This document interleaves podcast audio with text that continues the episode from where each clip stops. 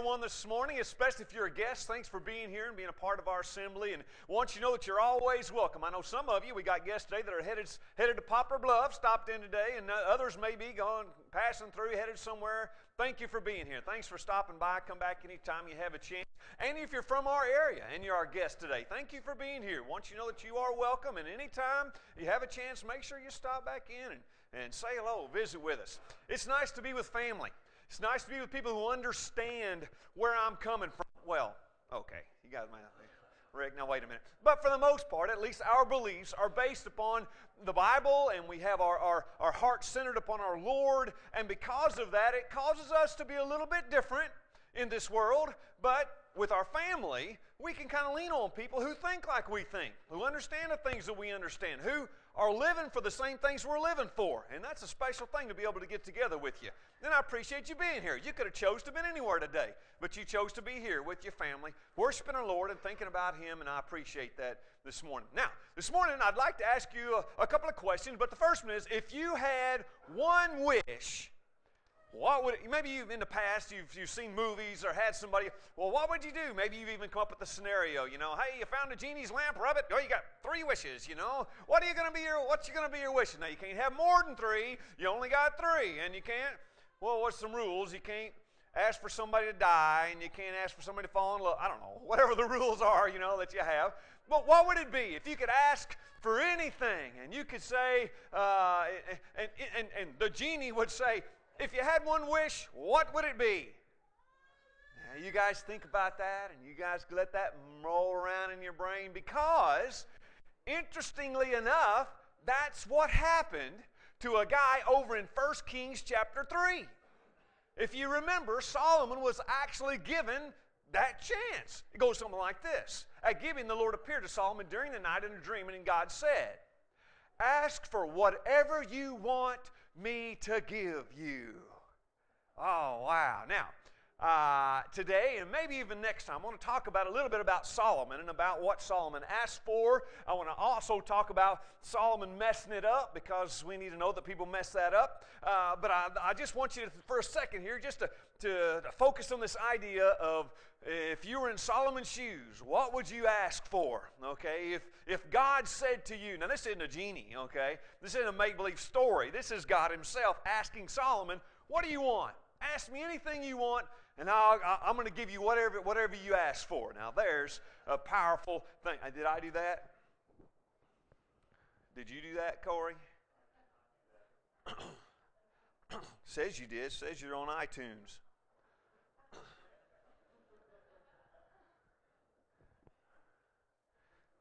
Well, how's the weather? Guys, uh, I'm kind of enjoying today. Oh, it's kind of locked up. That's all right. I've got it written down here. Well, I'll tell you what, while we're doing that, let me.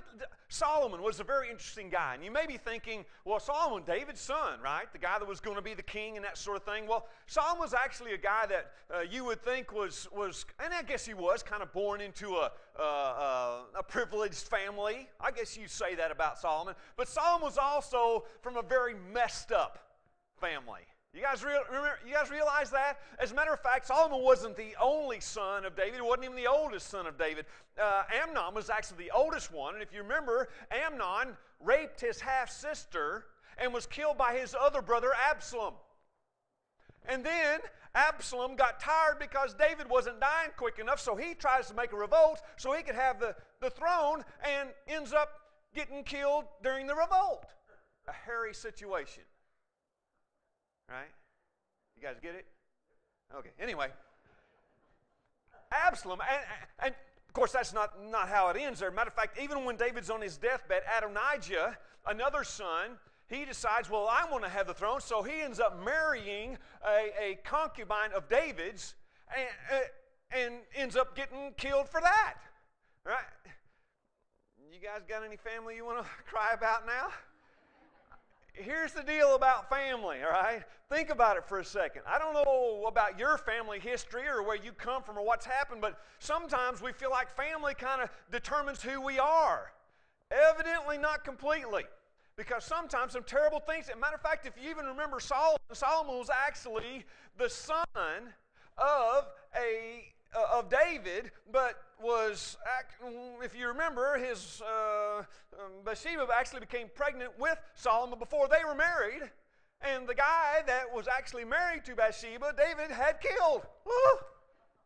So you may be, wow, what a terrible, messed up family. And look at what God can do with terrible, messed up people. Amen?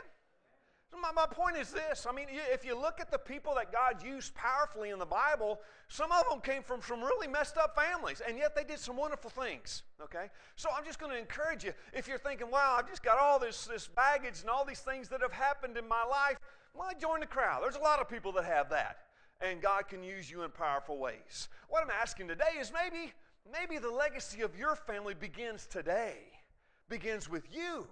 Maybe God is going to do wonderful things through you and through your family because of who you are. Not because of something that happened in your family years ago, but because how God is going to use you. Now, interesting, Solomon is a very interesting. Matter of fact, if you were to uh, say, What do you know about Solomon? Probably the first thing that come to your mind is what? Wisdom. Wise. He wasn't a wise guy. He was a wise man, okay? Eh, here's the deal. When he was asked for this one request, what do you want? Solomon, you asked for it, and I'm going to give it to you. Let's look at his response. Now, I want to look at a couple things, though, before I do this. I'm going to look at what he asked for, which you guys already know. You mentioned it, right? It's what? Wisdom. Okay. You know, I'm going to look at what he asked for, but I'm also going to look at why he asked for it. Because maybe more importantly than what he asked for was the reasons he asked for them. And it might make a difference in my prayer life and what I ask of God if I'll just look at the way Solomon approached his request. Okay, we'll get to that. But first of all, let's look at what he asked for. This is his answer. You did great, Corey, except I can't move it forward anymore. Huh? Oh, good. Okay. There we go. Solomon answered, You have shown great kindness to your servant David, or my father, my father David, because he was faithful to you and righteous and upright in heart. You have continued this great kindness to him and have given him a son, a son to sit on the throne this very day, talking about himself. Now, Lord my God, you have made your servant king in the place of my father David. But I am only a little child and do not know how to carry out my duties. Your servant is here among the people you have chosen, a great people, too numerous to count. So, give your servant a discerning heart to govern your people and to extinguish between right, distinguish between right and wrong. For who is able to govern this great people of yours? And the Lord was pleased with what Solomon asked for. Now, what I'd like you to see is the things that Solomon asked for here, all right? And of course, you know it. I mean, we're talking about wisdom, all right? That's the kind of, you want to sum it up. But this particular things he mentions was like this give your servant a discerning heart. A discerning heart. Why? Well, it's to govern your people and distinguish between right and wrong. This idea of discernment. And, uh, you know, what does that mean? I mean, you guys think, what does it mean to have a discerning heart? Well, matter of fact, if you're over in 1 Kings chapter 3 right now, you might notice that in your version, it might have used, instead of discerning, the word perceiving or understanding. The idea being, I want to be able to understand, but it's, but it's more than just understand, it's to understand or to perceive like God perceives them.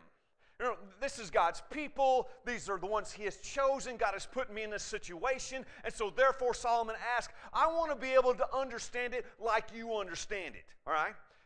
It's kind of like we would say instinct. Give me the instinct your instinct. Help me to understand like you understand it or to perceive it like you, under, like you perceive it. Give me this, this discerning heart so that I can see the picture, right? I can see the big picture like you would see the big picture. Now, I thought, I kind of wrote it up like this to have your thoughts trained to have a God shaped view of the world or of the people or of whatever situation that he finds himself in. So the idea is that he would have a discerning heart or a perceiving heart or an understanding heart. In other words, he would be able to see it. But he also asked, along the same lines, he asked that he would be able to distinguish right from wrong. Now that's pretty interesting, isn't it? That that's what Solomon would ask for. And by the way, I assume it would be a great thing for us to ask for. Would you guys say amen to that? Father, help me to know right from wrong. Well, guess what? In many cases, you can know it and you don't have to guess. You guys agree with that? Because sometimes the Bible is perfectly clear. You don't have to say, well, I wonder if that's right or I wonder if that's wrong. And I do not think that Solomon has asked for. God give me the, the, the ability to, to understand what the Bible says or to know right from He knew what the Bible said. That wasn't the deal. He wasn't asked for, God, help me to understand the things that the Bible says are right and wrong. No. And I want to ask you today do you read in your Bible that there are things that are right and are wrong? You guys read that? So, what I'm, and I'm asking, I think I need to do this too. We're not asking, if the Bible's clear on something, that's easy. Nothing, I mean, we got that, right? We're going to stand on whatever the Bible says. Amen? We read it in there and we just go, okay, whatever you say, God, that's what we're going to do. But what about this? What about, what about the big decisions that happen in life that aren't spelled out so clearly? Like, who am I going to marry? There's a big one. Change your life. There's a big decision. Big thing you have to what am I going to do for a living? Where am I going to live? How am I going to handle a certain situation that comes up? When there's nothing in the Bible that specifically talks about that specific thing, then what are you going to do? Help me, Lord, to distinguish between right and wrong, to know the right answers, to know the way that I should go, the direction that I should put myself in, because I just want to follow your paths, not mine. Wisdom is knowing what to do in those situations where it is not clearly spelled out. I've had a lot of people ask me, well, what, is, what, do you, what does the Bible say about this? And that particular thing they're asking, I can't find anything in the Bible that says those words or talks about that thing. All we can do, though, is we can find overall concepts in the Bible that deal with things like that. And so, with that comes this idea of how would God see it? What would God do? How would He handle that situation? And that is what Solomon is asking for. Help me to know that. Help me to understand that. I want to be able to make decisions between right and wrong that aren't necessarily spelled out so clearly. Matter of fact, there's an example just following. If you're in 1 Kings chapter 3, there's an example down in verse 16, maybe one of the most famous ones, about Solomon and how he puts this into practice. Do you remember the story about how he was, he was of course, in the, in the position of the judge, and they brought before him two prostitutes. You guys remember this story? It's pretty famous. Nod your head if you remember this story. So if I tell it wrong, I don't have to worry because you guys already know that I'm telling it wrong. Okay. Two prostitutes, both of them had a baby and they lived in the same house. And one night, uh, they were very close, and I guess they looked a lot alike, or at least to some degree, because one of them rolled over on the baby and killed it. Well, during the night, the, the, the, the one that had killed her baby took it and put it over in the bed with the other mom and took their her baby and brought it over to herself. So, okay. Now, that was the plea that was made by one of the ladies as they were brought before uh, uh, Solomon because they said, Listen, this, this lady, she killed her baby and now she wants to take mine. And Solomon, if you remember the story, Solomon says, Oh, well, what are we going to do? Both of them are claiming that it's their daughter, or son, it's their son, that the other one killed it. And, oh, boy. So Solomon, in his wisdom, says, I tell you what you do. You guys remember? Bring me a sword. I'm going to cut it in half and give each one of you half, right? That's the only fair thing I know to do. And the, the, the, mama, the one that uh, was the real mom, says, No, no, no, don't kill, don't kill the baby. I'd rather someone else have it than, it, than the baby to die. And Solomon says, Okay, now you have your answer. This is the one that's really the mom, and he gives the, gives the. So, in other words, this wasn't something he could say, Oh, let's turn to the Bible and see. He wanted a discerning spirit, know right from wrong, to be able to make decisions and have this clear understanding of, of this is what I should do and this is what I shouldn't do. Maybe something we need to be asking God for also. Now, that's what Solomon asked for. But what I'd like you to see is that, and maybe in your situation today, there are some things that we need to be asking for, okay? Maybe it's not wisdom, although if you just had one wish, you could go worse than wisdom, amen? I mean, that'd probably be a good thing to ask for. But if you just had, I mean, what would it be? Well, maybe the look at the why Solomon asked for it in this particular situation might be more important than the what he asked for. When you think about why Solomon asked for it, the first thing you think about is, is, is these, what, what, he says here. Now, now look, my uh, uh, Lord my God, you have made your servant king in place of my father David, but I am only a child. Now, what I want, what I want you to focus on is, is his attitude toward what he's doing, toward the question or the request that he's going to make. Notice what he says I am only child, a little child, and do not know how to carry out my duties. Your servant is here among the people you have chosen, a great people, too numerous uh, to count or to number. So give your servant a discerning heart to govern your people and to distinguish between right and wrong. For who is able to govern this great people of yours? Do you see that? Do you see that attitude that Solomon had? A couple things that, that just jump out at me is that, that I am only a little child. Could it be that because of Solomon's attitude toward everything, toward himself, in other words, it's not look at me, I'm a king, blah, blah, I'm going to do it. In other words, look, he could have been that way. Oh, wow.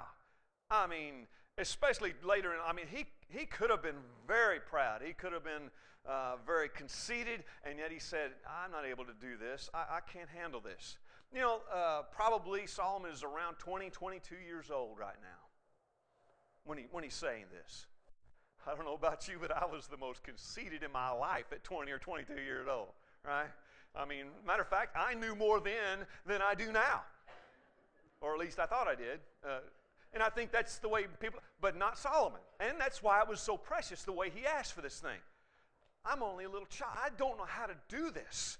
In other words, it's, it's the attitude, the characteristic of humility. You know, God can, God can work with someone who says, I can't do this.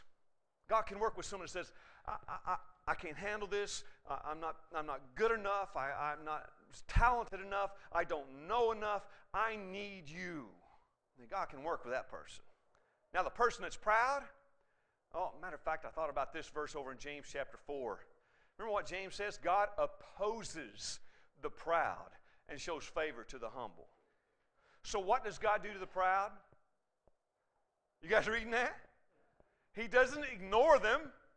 He doesn't just not give them what they want. He says that He opposes the proud. You want to make it rough on yourself and in your life? I'll tell you how to do it. Evidently, all you got to do is be proud because God opposes the proud, but He gives grace to the humble. Humility was a key in what Solomon was doing and the request that he had. And today I'd like to encourage us all. It's all about humbling ourselves and say, God, I need you to help me through this life. I've got troubles and I've got strife and I've got problems. I've got relationship issues and money issues, and I, I just I can't handle this thing. If you'll approach God that way, He can work through you. There's some things He can do. Matter of fact, even if you look to someone else, say, "Oh, I'd love to be able to help this person." Humility on your part will make a big difference in the way they accept what you want to say. Humility is a key characteristic for a Christian. You guys agree with that? Hello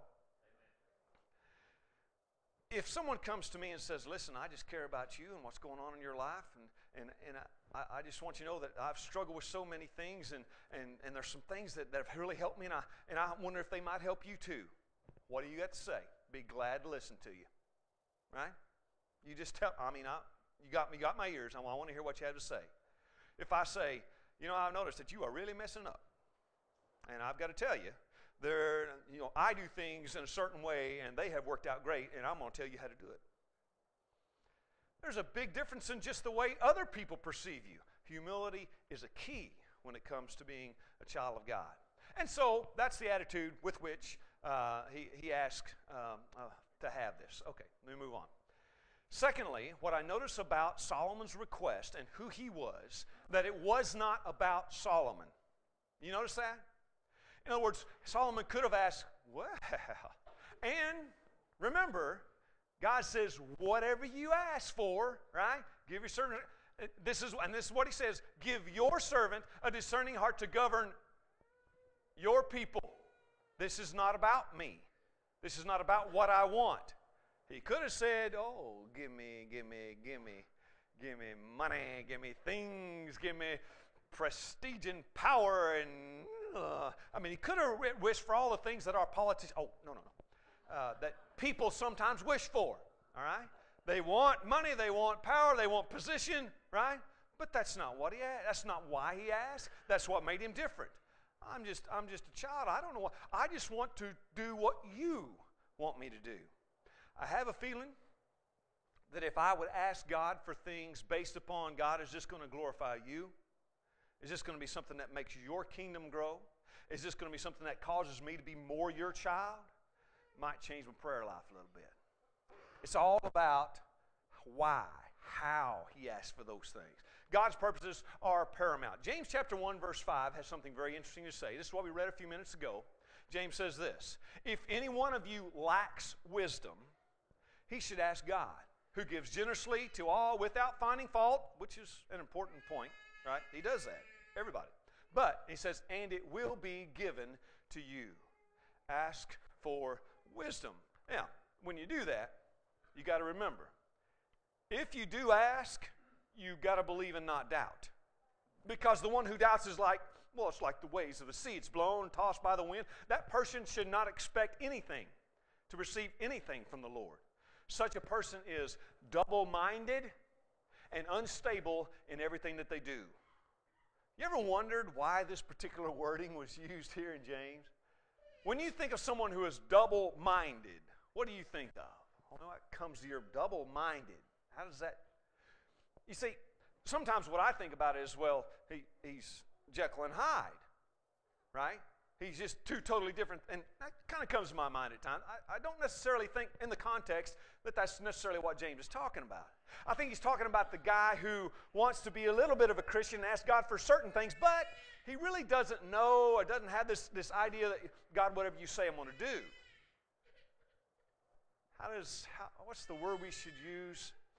When it, think about this. When it comes to asking God, talking to Him, requesting anything from God, maybe the determination of the answer is our pre surrender. You guys go, oh. No, I really mean it. That's what it takes. Pre surrender. And here's the deal if we pre surrender, which means, God's, I'm yours, whatever you want, if we've already done that, then whatever God says, we say, okay, I'll do it. But if we got this idea that, that no, I got I want to hear what you have to say and, and I want to listen to it, but I'm going to wait and make my determination of whether I'm going to do it or not based upon whether I like what you answer. Pre surrender. Lord, I'm yours. Whatever you say, I'm going to do. To be a double minded man says, I'm going to keep a little bit of me and a little bit of God. I'm going to try to go both ways on this thing. And if you try that, you're unstable in everything that you do. No part of your life will be solidly founded upon our Lord. Everything has to be based upon pre surrender. Lord, I'm yours. What do you want? I'm just going to be what you want me to be. And that's the way in which Solomon asked for wisdom. Teach me to have a discerning heart. Help me to understand like you understand, determine right from wrong. Well, we got to look at the answer real quick because God did answer. And if you remember the story about Solomon, wow, was he something else, right? Here's what God says The Lord was pleased with what Solomon had asked for. So, God said to him, Now, since you have asked for this and not for long life, right? Because most people would say, Father, just give me eternal life. I, you know, genie, give me eternal. You didn't ask for long life. You didn't ask for wealth for yourself, nor have you asked for the death of your enemies. Right? You, you didn't even talk about other people, but you asked for the sermon in administering justice. I will do what you have asked for. I will give you a wise and discerning heart so that you will never so that there will never have been anyone like you nor will there ever be. Moreover, I will give you what you have not asked for, both wealth and honor so that in your lifetime you will have no equal among kings. Here's the thing about a humble person that will go before God and say, God, I just want to do your things, whatever you want. God only gives you what you request, He gives you more than you could ever ask for. That's what our God wants you to have a life that goes beyond anything you can imagine. As our Bible might explain it, a peace that passes all understanding. Right? It goes beyond what I can even explain or describe to you. That's what God wants you to have. So, as you think about Solomon and you think about his life, and by the way, maybe I will. I think I will. I hadn't decided for sure, Dennis, but I think I'm going to. I'll have a lesson next week upon, uh, on, on how uh, Solomon kind of uh, let some other things mess him up, all right? In other words, he didn't keep this attitude all the way through in every one of his decisions. So we'll talk about that next time. But what I want you to see is that's the way God blesses people. You do things God's way, you humble yourself. God, I just want you to lead me, I want you to guide me. What's going on in your life right now? What decisions are you trying to make? Maybe there's some things that have come up that were of no uh, fault of yours. You didn't do it. But now you are having to face some tough stuff. Maybe there's some things that, that are going to be very difficult for you to handle. I want to encourage you to look at Solomon a minute and say humbly to our Lord, Lord, I don't know how to do this. I can't handle this thing. And I just ask that you help me to know right from wrong, help me to make the right choices to lead me in the right direction. Or maybe you have made some decisions and now you find yourself in a situation where you're suffering the consequences of your decisions. And you might be thinking right now, Lord, I just don't know where to turn. I don't know what to do. My life is in such a mess that, that I just don't see any way out of all this. Here's what I'll promise you Our Lord, if you'll give your life to Him, He will cleanse you of your sins and He'll give you a peace that'll t- take you through everything you're going through. You guys, Christians for a long time, say amen to that? I did not say He will take away all your problems. I did not say you won't have to go through, go ahead and suffer the consequences of your sinful decisions. I didn't say those things. What I said was, God will forgive you of your sins and He'll help you handle it through His peace. He'll help you handle whatever you have to go through. So this morning I encourage us all, Lord, it's all about you. And today we say, God first. His purposes are paramount. We will put Him first in every way. If that doesn't describe you, me, let's decide no more living for us. This God is real. His Bible, His Word is true. I'm going to live for it best I possibly can because my Lord's coming back. Amen. If you're not prepared for this day, we give you a chance to respond to Christ's call to you. Won't you confess Him as your Lord, put Him first in your life, be buried into Christ through baptism, say, From this point on, I live for my Lord. You can decide right now, God first. If you need to respond, please come as together we stand and sing this song.